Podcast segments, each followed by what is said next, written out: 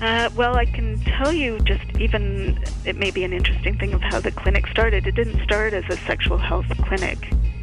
It actually started as a drop in center in the early 70s, run by volunteers, a drop in center more for people who were having, as they called, like bad trips on drugs.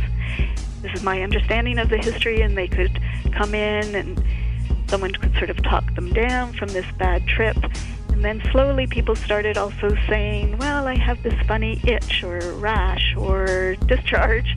And it kind of grew out of that. And um, some of the people who used to be at our clinic who sadly have passed on, they did, um, and some, actually, some of the people are still at the clinic, but um, they did an amazing job of getting funding, slowly more and more and more funding. And I would also say the other big change that happened as a more historic thing for the clinic was around HIV testing.